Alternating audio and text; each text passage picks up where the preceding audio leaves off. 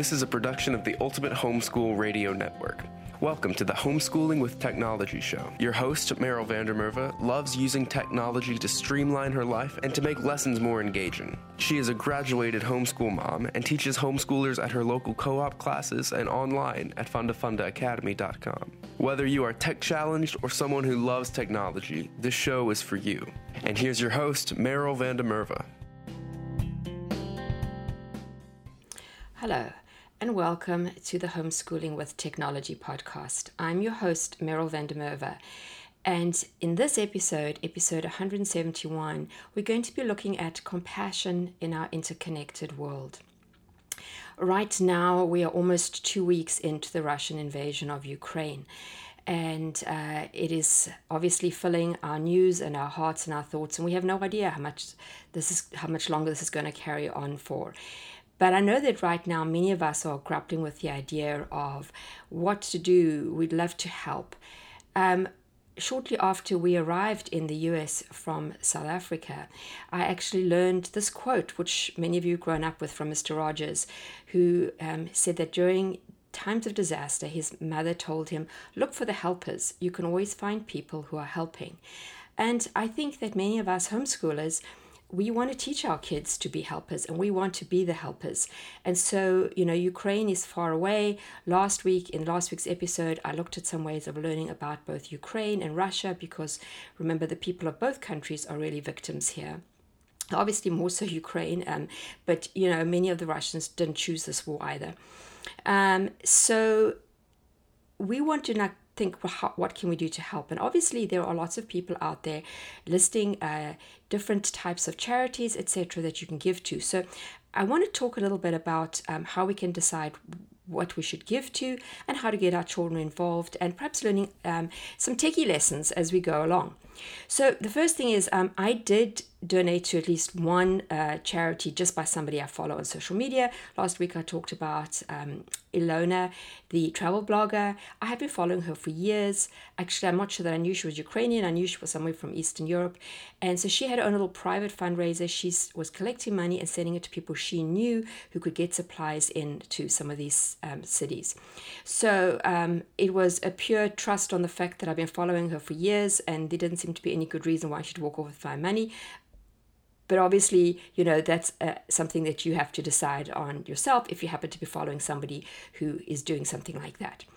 But if you're just wanting to know what is a good charity, I want to give some money. Um, you know, if you're at a church and your church is collecting money and sending it, and ours is sending it to um, refugee relief, and we know exactly who it's going to. We actually have people on the ground. Um, that's great. But if you thinking, well, I don't really know anybody, but I want to help, go to charitynavigator.org. This is a fantastic website that will take all the sort of major charities. It's got smaller charities too that doesn't always have much information about them, and it rates them. So can, you can get up to four star ratings. So, for instance, I put UNICEF in and discovered it only had a three star rating. However, there were other ones that I tried that did get four star ratings, and it rates them on a various different things, which it breaks down. And so it's things like you, you can see how much money that they're getting in is actually going on their programs. Because obviously, charities have to be run by something. So they can't just give 100% of their money. But you know are they spending a lot of it on admin um, a lot of it on fundraising? Because they even break down how much money is spent on raising that. So some of them i looked at only four cents of every dollar um, was spent on fundraising for the dollar. So of every dollar that comes in, 96% um, was not going to fundraisers. So 96% of that was then going on other things. And then a portion of that did have to go on admin, etc. Um, it showed how quickly their program is expanding. Uh, it just had lots of details. Even shows you um, if if they have the information what the CEO's um, salary is. So that's just a great thing. If you're seeing names of charities online and you're kind of thinking, take your kids to this. Please, this is a podcast for homeschooling families, and I'm assuming you're not just doing this as adults, but you're taking your kids along, showing them how to actually determine where is a good place to spend your money. So show them this and take them. Now, if you want to do something a little more personal, obviously this is just going into a whole lot of, um, you know, it's just going to be taken in bulk and used, which is needed. But you may want to get more personal. And you've probably seen some of these ideas out there. And I actually did one of them yesterday, which is why I decided not to do the podcast I was going to record for today, but instead to do this one. So I went to Airbnb. And I decided to see if I could support uh, somebody in the Ukraine who obviously is not getting visitors right now because nobody is choosing to go and visit Ukraine and stay in Airbnbs. It was really easy to do. So I went onto the website and you just select i mean obviously i have an account already so i logged in and then i selected i wanted to go to ukraine and i filtered it by how much i wanted to spend. So here's how you can make an entire lesson out of this for your kids. The first thing is to say show them how to log get in and um, put in ukraine. You could choose a specific city. I started off in kiev and um, there wasn't a lot available, which obviously means a lot of people were supporting them because you can move your dates. So show your kids how you use the calendar to choose your dates. So there was nothing in the next few days. I sort of did it a week or two out, and then I decided to move further afield. And I actually chose Odessa eventually because it's it's a, a, a city that's um, everyone's really worried could be invaded any day now. So I decided to go there. And again, I say I'll use the filters. So show your kids how to use the filters to go and set how much you want to spend. I didn't filter it on anything else because it really didn't matter. But I did look at the ratings. I noticed that there are lots and lots of new new um, properties in Ukraine. I'm guessing that because they're hearing that people are donating like this, people are setting their homes up as Airbnbs, although they're not really renting them out. Now, these can be totally legit. I mean, I'm sure that Airbnb um, knows how to. Uh, check this, but I felt more comfortable um, giving it to people who I knew were already getting a livelihood off of this, people who have got a good reputation. And so I actually went to look for people who had over four star ratings.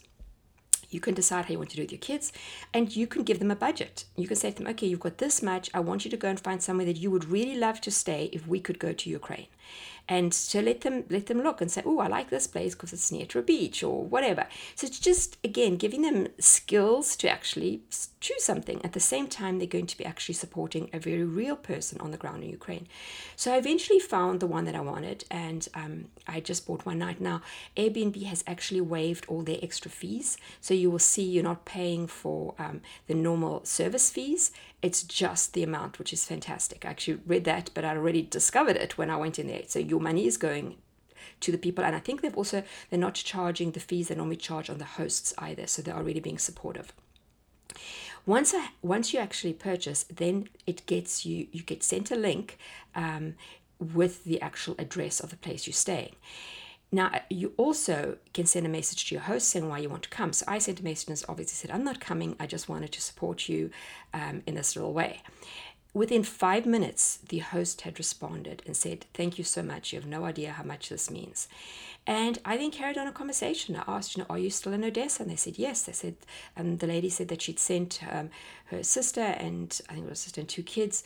She'd sent them away to safety, but she was hoping for the best and she was staying on. And um, we just chatted a little bit backwards and forwards. But I also went and I looked at the place. I actually looked at the area. Now, it wasn't her actual home. She has a couple of places I think she went out, but I wanted to see because I realized this place may not still exist by the end of the war. And so I used Google Maps, went into Google Street View, you click on the little orange man. I walked around the neighborhood. I just like moved all around, looked at the area, saw where this place was. I also looked, my host's name was written in Russian. Odessa is a place where the majority of people are Russian. I also went and looked at a little bit, learned more about Odessa. It's a place where a lot of Russians like to go on vacation and so saw that her name was actually Russian and um, went on a place to hear how to pronounce it. And I won't try because it was really hard. uh, but it was just a way, and you can do all these things. So suddenly now, I, I now know somebody in Ukraine. I don't really know this person, but suddenly I have a photo, I have a name, and there is a person who I know is sitting there right now. So, you know, if, if you're a Christian and you're wanting to pray, this helps for me. It's now given me an actual person that I know to pray for. And I'm going to check in on her every two or three days. She says they are using um, you know, bomb shelters. And I just realized how totally upended her life is.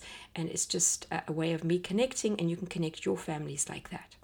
Now, another way to, if you don't have, um, and I really didn't pay very much for this Airbnb, so you know I'll probably try and do this every couple of weeks.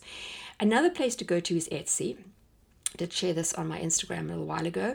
And if you go to Etsy, um, I went in and you can choose, you can, um, I just sort of clicked, uh, first typed in digital downloads. So you just get digital downloads. And then I kind of um, went just for, I think I eventually went for, for digital sticker sheets. Then you can go and you can go to the filter there and you can select on creators. Um, it asks you where's the shop, the lo- shop location. And I chose my shop location to be Ukraine. Now, this is another thing tell your children to check what you've done because the first time I did it and I found some stickers and then I went onto it and I went and looked at the actual um, shop, I discovered the shop was in California. No, the person wasn't cheating, it was just me who'd made a mistake. So I went back and I realized somehow other got unchecked again. So I checked again and I came up and I now found another one and um, it's actually stickers of um, Kiev. Uh, some of the famous landmarks. It's got the word Kiev written in Ukrainian, and um, there's a bonus postcard that you get. It costs four dollars and six cents. Again, you can give your kids a budget.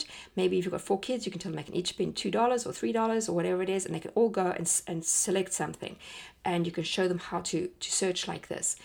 And this particular shop is called Printable Vanilla Car Art. And this time I went and I clicked on it. I can see again they weren't a new seller. They've got lots of sales and very good rating. She had a five star rating.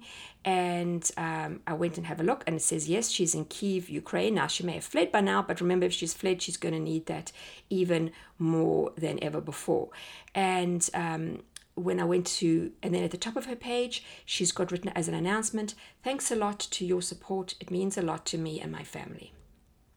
So, um, and her name is Christina. And again, there's a picture. And again, you know, you can go then and, you know, you can, um, I know you can actually contact um, uh, the actual sellers. And again, this is a way you could have your kids could almost have like a, choose a, a pen pal in Ukraine by doing one of these things, making a small purchase and then actually supporting the people by messaging them and reminding them that you know about them and perhaps praying for them too.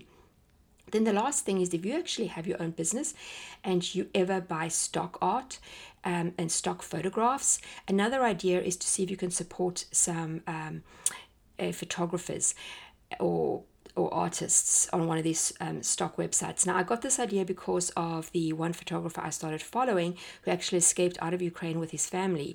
And um, he has uh, an Instagram account, and I will link to his account and to all these others. I will link to everything on um, the show notes, which you can find at homeschoolingwithtechnology.com. And he said that he was a stock photographer, and um, I went to his bio, and he's on Shutterstock and various other ones. I know he's on many of them. He's actually got some photos that I can use, and so I do plan to go and download. Um, buy at least one. I'm not sure how much they cost, but I'm going to try and use one of them on my website because he does have things. He's got children, and so he does have things that are perfect for the um, our show sponsor, fundafundaacademy.com, the website. So um, I know that I'll be able to to use what he has. But uh, if it's a little bit harder to find the Ukrainians, but I figured out how to do it. If you go onto there's no way of just not on a Shutterstock. I'm not sure. I didn't look at all the other ones. There's many other um, places you can buy images as well. But I went and put in Ukraine uh, landscape. You could do anything like that, Ukraine food, whatever, because the chances are that the person who's photo- photographing it is going to be Ukrainian. Now, they might not be, but if you do that, you come up with an image. And then when you get onto the image, you scroll a bit down and you see the name of the person. You click on their name, and then when you get to their page, you click on their about and you can look at that and you can see if they if there are Ukrainians living in Ukraine. So the particular one that I found, she says her name is Maria. I can't pronounce the rest of her name. She says she's a full time photographer, shooting her baby, her travels, etc. And she says live in Ukraine. And you can also see a little picture underneath with Ukraine there. So again, she may have fled. She may still be there. I don't know.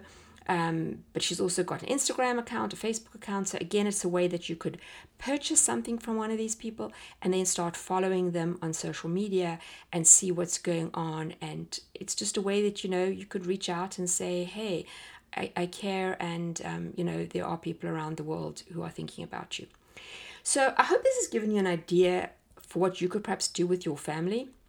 And you know, these ideas we can use during any time of disaster, not just the uh, the Ukraine invasion, but you know, when you hear about a um, a volcano that's erupted and flattened areas, um, or places that flooding, or anything. So whether it's in your own country or around the world, we now are so interconnected because of the internet and because we can see what's going on and social media and all these kind of websites that it, we really can support an individual and try and find somebody who's been affected by a disaster and help them out.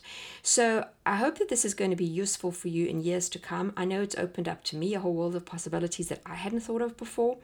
I also encourage you to remember that a lot of these people who suffer disasters whether this one or others long after the news cycle moves on, they are still hurting.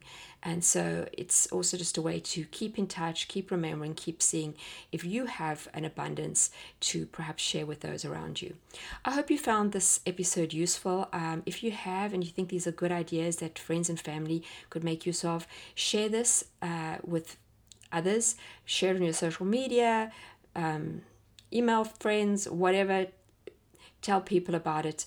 Uh, I would love for more of us to be able to reach out in meaningful ways to help people hurting around the world.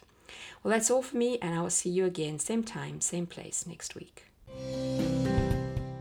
Thanks for tuning in to Homeschooling with Technology with Meryl van der Merwe. Visit her at fundafundaacademy.com and homeschoolingwithtechnology.com. Homeschooling with Technology is a production of the Ultimate Homeschool Radio Network.